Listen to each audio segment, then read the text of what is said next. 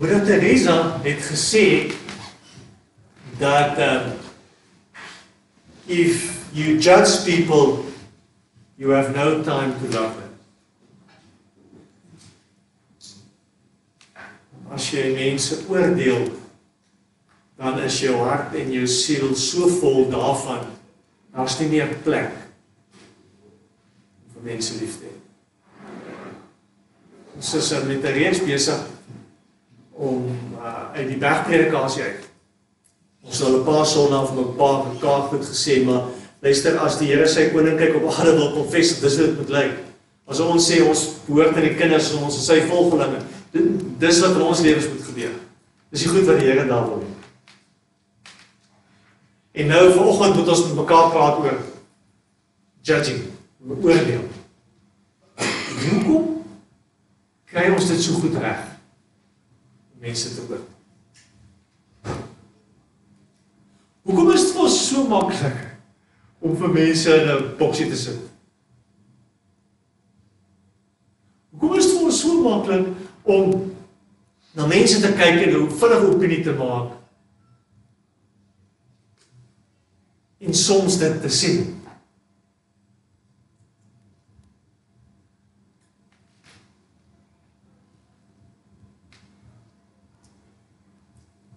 En, en, en Here is baie duidelik daaroor. Ons mag nie oordeel. Net as nie is 'n manier waarop die Bybel dit stel om dit sagter te maak en sê weet jy in 'n sekere situasie kan jy ons maar oordeel. Bybel sê ons mag nie oordeel.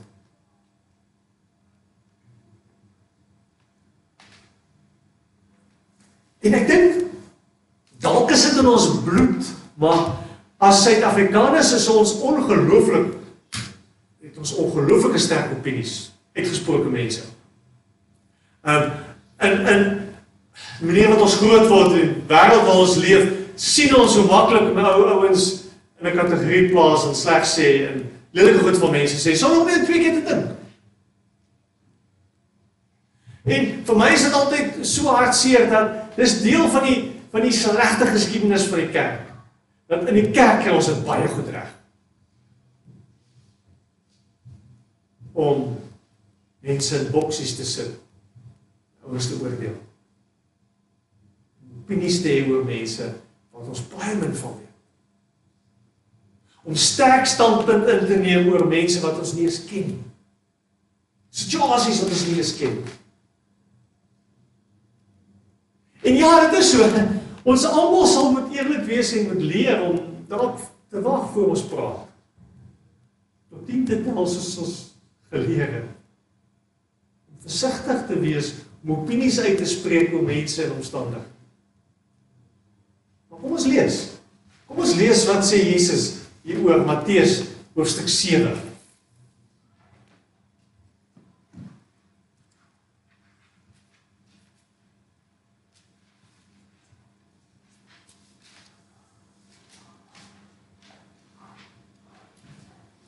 Wat ons gaan lees, kom ons bid saam. Here, dankie dat ons uh, met die woord mag besig wees of Here, dankie dat die woord met ons mag besig wees. Here, want dis wie ons is. Ons is mense van die woord.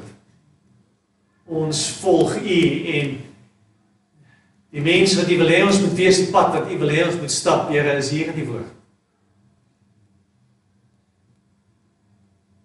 Here, dankie dat ons vanoggend mag kom en mag weet dat die pad wat U vir ons wil wys, is 'n ander pad, is 'n beter pad.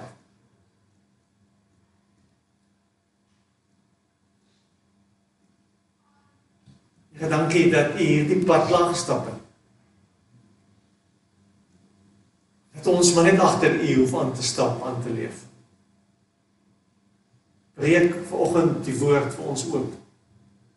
Asseblief, Here.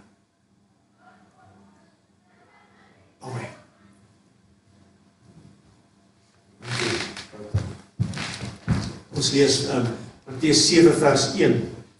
Um, dit sou halwe tree terug gee ons 'n deel van die bergpredikasie. Jesus was sy disippels wil sê ek kom my koninkryk vestig en dis hoe my koninkryk lyk. Dis mense van hierdie koninkryk lyk. Ons lees in um, vers 1. Jesus sê Moenie oordeel nie sodat oor julle nie geoordeel word. Met dieselfde oordeel waarmee jy oor ander oordeel, sal oor julle geoordeel word en dieselfde maat waarmee julle verander meet, sal vir julle gemeet word. Waarom sien jy die splinte raak in jou broer se oog, maar die balk in jou eie oog merk jy nie op nie? Of hoe kan jy vir jou broer sê, "Wag, laat ek die splinter uit jou oog uithaal en intussen is daar 'n balk in jou eie oog?" Hy gelaat.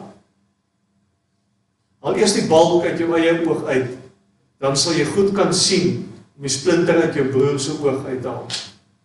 Moenie wat heilig is vir die honde gooi nie. Hulle sal omspring en hulle verskeer. Moenie hulle parels vir die varke gooi nie. Hulle sal dit met hulle pote vertrap.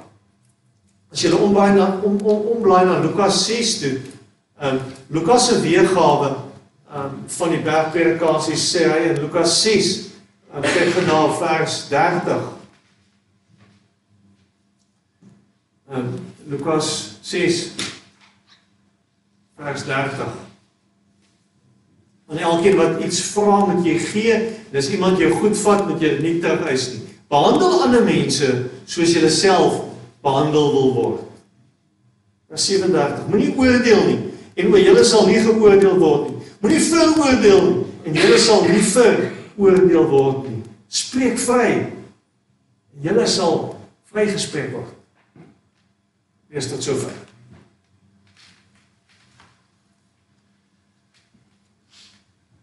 Hoekom hoekom oordeel ons maklik oor mense? Maar of kom ek maak dit vir julle maklik? Hoekom oordeel ander mense maklik oor jou?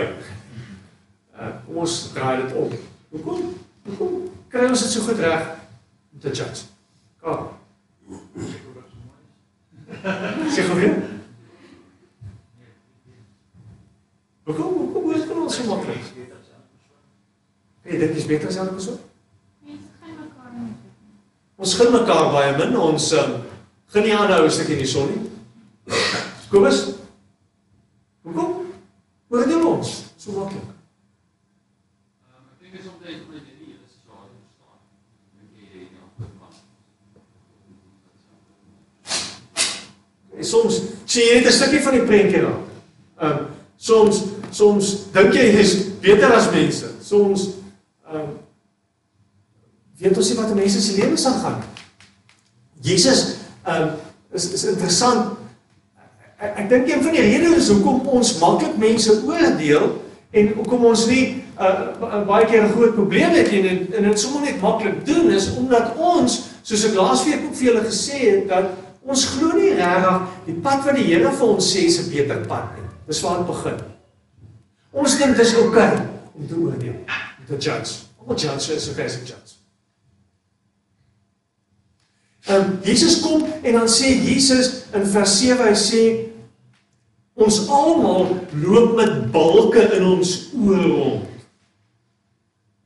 sien ehm um, vers 3 waarom sien jy die splinte raak wat in jou broer se oog is maar die balk in jou eie oog merk jy nie raak nie. Jesus sê daar's groot goed in ons lewens wat nie uitgesorteer is nie.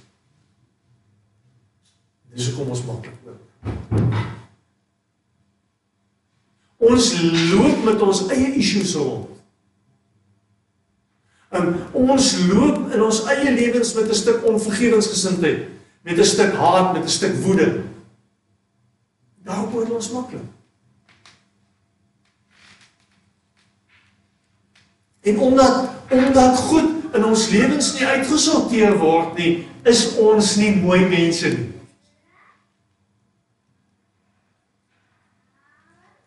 Ander ding wat ons wat ons mekaar moet sê is meer ongemaklik en onuitgesorteer jy met jouself is, makliker oordeel jy mense.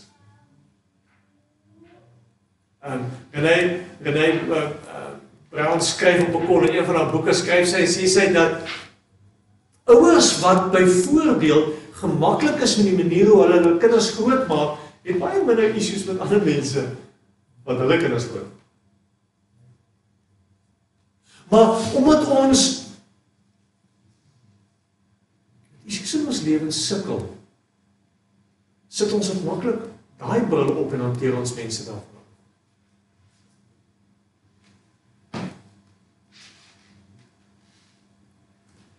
Dis ook hoekom Jesus Fariseërs so wild aanvat die hele tyd.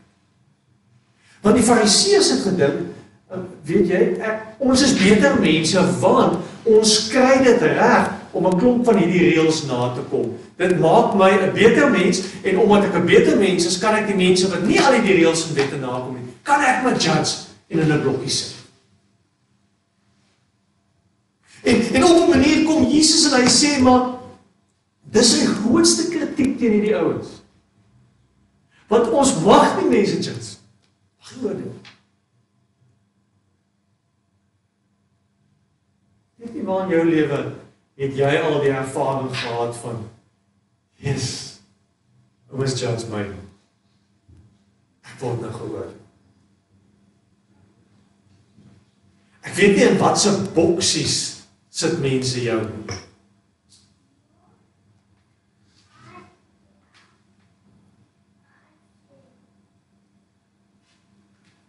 ek dink die challenge is om konsekwent te wees en ek vang dit van myself baie keer oggend weer as ek nou net ry op 'n kol dan is daar een of ander aap wat hier voor my inry. en net op daai punt dan besef jy maar presies wat ons doen. kyk kyk hoe hy ons kyk hoe ongeduldig is ons maar ons het soveel min tyd vir iemand anders wat ongeduldig is en sleg ry. En dis maar 'n uh, eenvoudige voorbeeldjie van hoe ons bestuur, maar hoe hoeveel goed in ons lewens is daar wat ons baie sterk opinies oor het. Ons eie lewens is dit nie waar.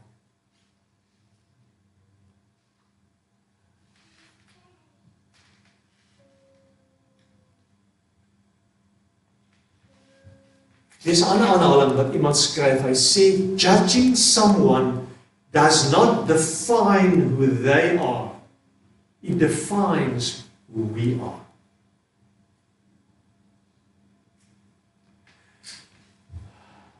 Jy kan nooit uit 'n posisie van meerderwaardigheid die regte besluit neem. Mense reg hanteer nie. Sodra jy dink jy's reg en jy die antwoorde en jou manier van doen en jou manier van dink is die regte manier, as jy die moeilikheid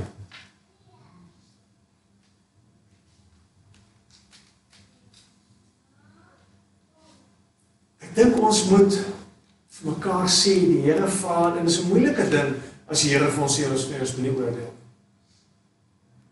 Maar iewers moet daar 'n ander gesindheid in ons harte oor hierdie goed ontstaan. En en dit begin by onsself. Dit begin by die punt waar jy aanvaar en besef maar weet jy wat? Here is vir my lief, nie ek is. Die Here is vir my aanvaar my nes ek is.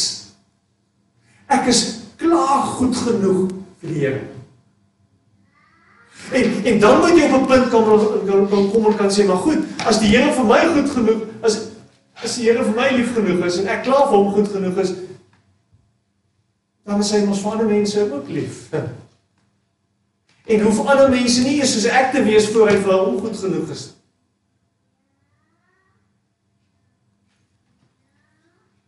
En baie keer dink ons in ons koppe as dit oor geloof gaan, dan dink ons aan verdienste nog steeds die hele tyd.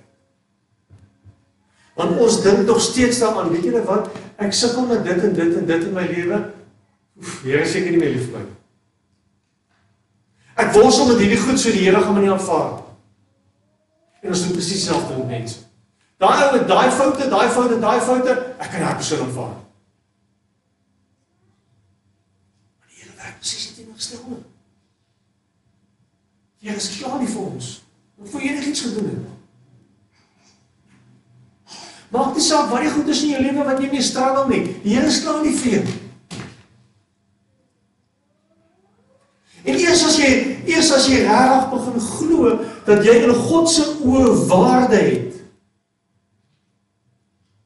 kan jy anders dan mense begin gechallenge en vir ons gesê ons moet op 'n ander manier begin leef. Sy koninkryk werk op ander beginsels. Ons kan nie leef soos ons wil. Ons kan nie mense hanteer soos ons wil. Ons kan nie mense in boksies sit soos ons wil. Dink dis oukei okay nie. Dis nie oukei okay nie. Dis nooit oukei. Okay. Dit help nie. Die die die, die moeilike uh, die feit is dat dit help ook nie ons kom en ons sê jy mag nie dit doen, jy moenie dit doen, jy moenie so optree nie, jy moenie mense so hanteer nie. Dit gaan ons nie verander nie. Iets is harte gebeur. Moet God na ons kyk. Moet God na mense kyk. Dit moet begin verander. Voor daai switch nie gekom het nie, kan jy vir jouself enige stel reëls en regulasies neer.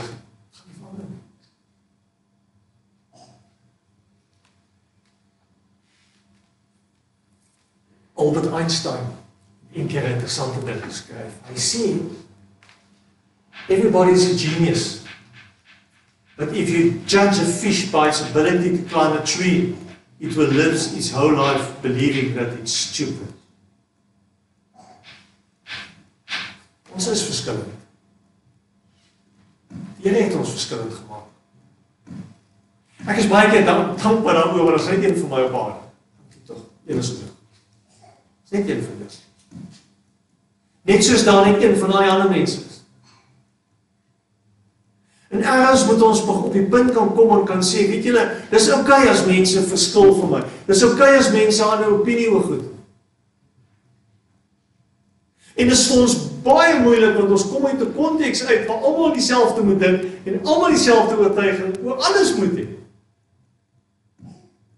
Sê ek nou maar net dink as almal jy die stomme is geskree dan was niemand vandag bly met die rugby. okay, ek moes daar's 'n bietjie ek moes iets gesê. Ehm um, Maar dis daai een dis dis daai eenvoudige ding dat Ons moet besef mense verskil. En ons moet dit is oukei okay as mense verskil. Mense hoef nie almal te wees soos ek hulle wil hê nie. Want ons weet nie altyd wat in mense se lewens aangaan. Twee weke terug, ouetjie by ons kom sit. Wat deur on onmoontlike moeilike goed En en sy diepste ervaring was vir 'n klompie jaar is hy hy word nie aanvaar hier by ons in die gemeente nie. En en en, en dis die moeilike goed wat ons vir mekaar moet sê. Ons moet anders wees. Ons moet mense op 'n ander manier kan hanteer, want ons is veronderstel om van beter te weet.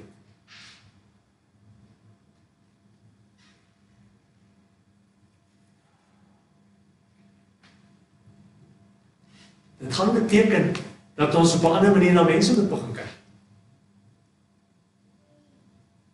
Dit gaan dalk beteken dat ons op 'n punt moet kom en en en moet minder fokus op wat, wat ons verskille en jy moet sê maar weet julle hierdie goed bind ons saam. Hierdie hierdie hierdie goed deel ons. Jy weet mos ou in Engeland aankom, dan is dit so lekker om om met die Suid-Afrikaners te praat en agter kom. Ja, weet jy, hulle sukkel ook 'n klou op die donkerte in. Uh ja, skielik voel jy maar ja, jy's deel van 'n groter groep. Onthou, dink ek het hierdie storie al vir julle vertel, maar onthou toe ons baie kort getroud is tussen in Wellington in 'n selgroep en daar was eendag 'n issue gewees wat vir ons baie swaar was. Kan jy nou was? En ons kom in die selgroep en ons besit sit en gesels en ons hele kom aan agter maar idee ons sit genoeg om hier, daar sit genoeg om hier in. Skielik ons ons agter ons sukkel nie. So, ander mense het ook probleme. Ander mense is nes ons op soveel terrein.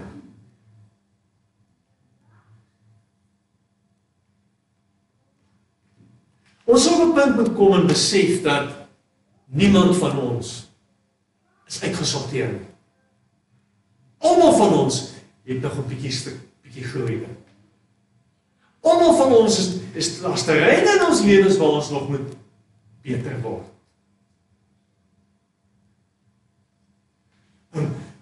Daar's terreine in ons lewens waar ons ander mense nodig het om ons te help beter te word.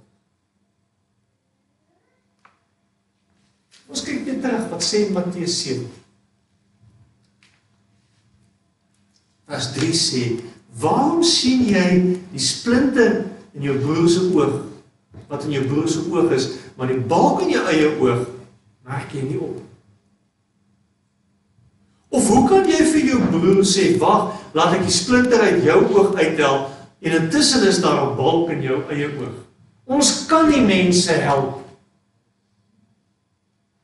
as daar goed in ons eie lewens is wat so groot is dat ek nie eens my eie probleme raak sien.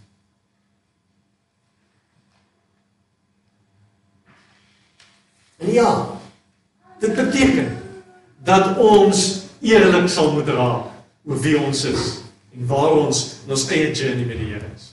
En eerlik sal moet wees oor die goed wat ons nie reg kry nie. En eerlik sal moet wees vir die mense wat ons nie is nie, wat ons weet ons moet wees. En nie is nie. En en en ons hou nie daarvan nie. Ons hou nie daarvan om te erken ons is verkeerd nie. Ons hou nie daarvan om te erken ons maak foute nie. Ons hou nie daarvan om te erken dat ons nie al die antwoorde het nie.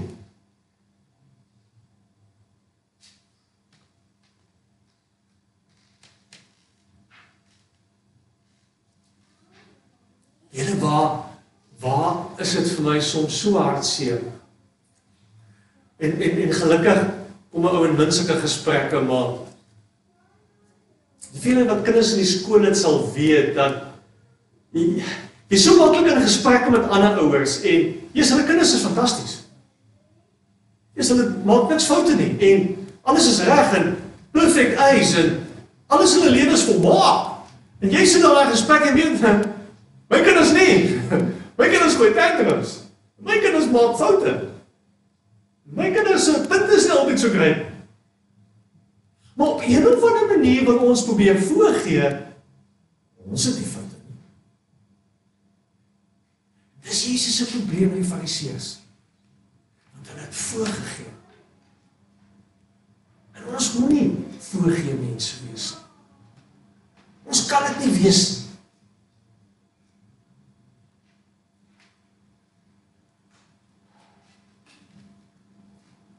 Een van die moeilikste goed vir ons as ouers is dat ons major issues het met ons kinders. Ons het hierdie massive verwagtinge en drome vir ons kinders tot op punt ontdek maar ons arme kinders moet met hierdie baggage word. Ek dink soms in ons verhouding met die Here doen ons dieselfde. Ek dink ons in ons verhouding met die Here probeer ons voorgee dat ons nie is wie ons is nie. Die Here weet wie ons is. Die Here ken ons harte. Die Here weet hoe ons mense in blokkies sit, hoe ons mense oordeel. Weet jy wat's vir my skeer oor die gedeelte? Lees dit weer, vers 1. Moenie oordeel nie sodat oor julle nie geoordeel word nie. Met dieselfde oordeel waarmee julle oor ander oordeel, sal oor julle geoordeel word en met dieselfde maat waarmee julle verander meet, sal vir julle gemeet word. Ons bepaal die maatstaf waarmee God ons oordeel. Dis nou ons aan jou om te vergewe? Ons vanoggend gebid, ons leer dit vir die kinders. Dan moet jy nie verbaas wees dat die Here op punt gaan kom en sê, "Nee, ek kan nie vergewe nie." Hoekom want hoekom vergewe jy nie dan nie? Sukkel jy um daaroor dat jy mense maklik afskryf? Dan plaas jy jouself in 'n posisie waar jy moet vra op watter punt gaan God my afskryf? Dis die Bybel sê in die maat wat jy oordeel, gaan jy geoordeel word. Die manier hoe jy mense hanteer is die manier wat jy vir die Here sê, Here hanteer my so.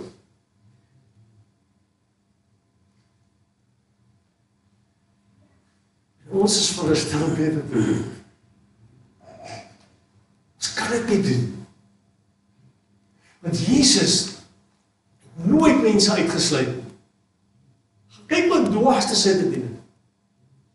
Jesus het nooit vir iemand gesê sal ek in die paad jy is goed genoeg. Of dit fariseërs was of tollenaars of dit sondaars was of doodgewone mense was. Maak nie saak. Jesus het nooit op 'n punt gekom en gesê, "Sorry, ek gee nie vir jou om nie."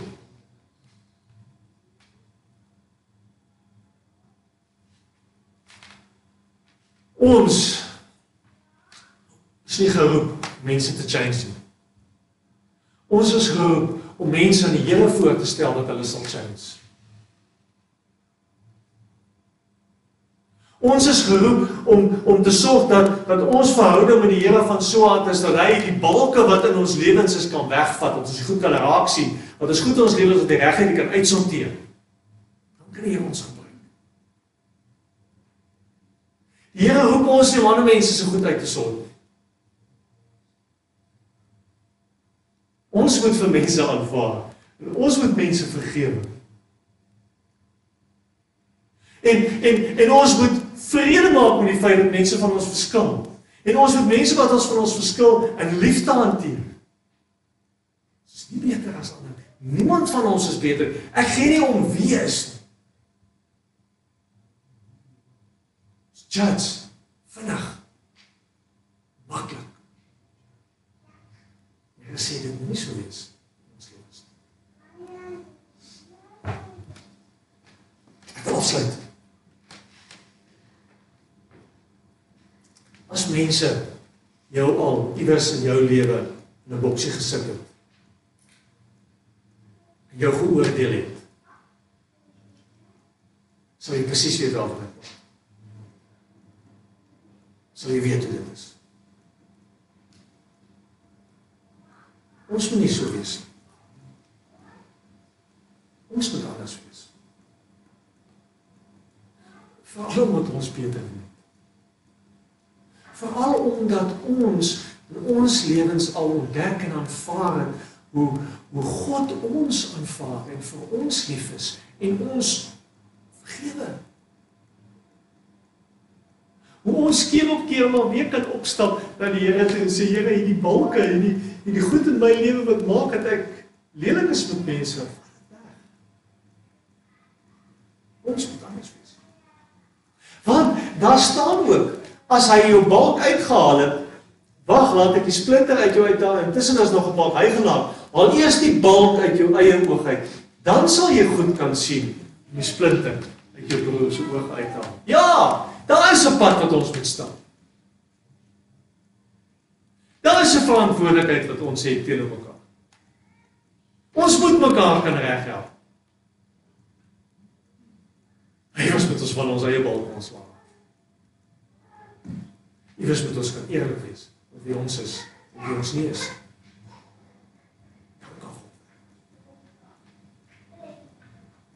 Ons. Here, dankie.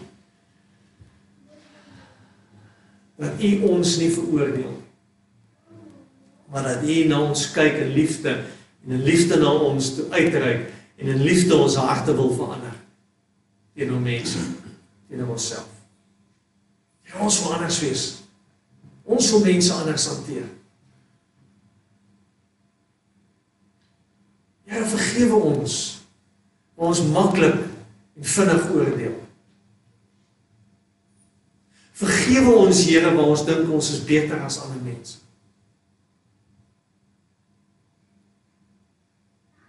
Vergewe ons Here waar ons mense al afgeskryf het. Verhoudings al afgeskryf het.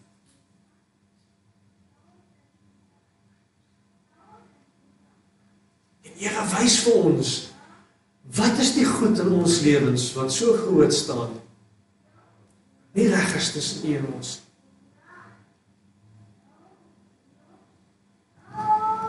Here dankie dat ons lewens in U hande is.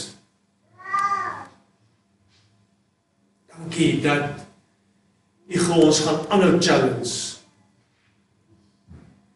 meer die mense te word wat U wil hê ons moet wees.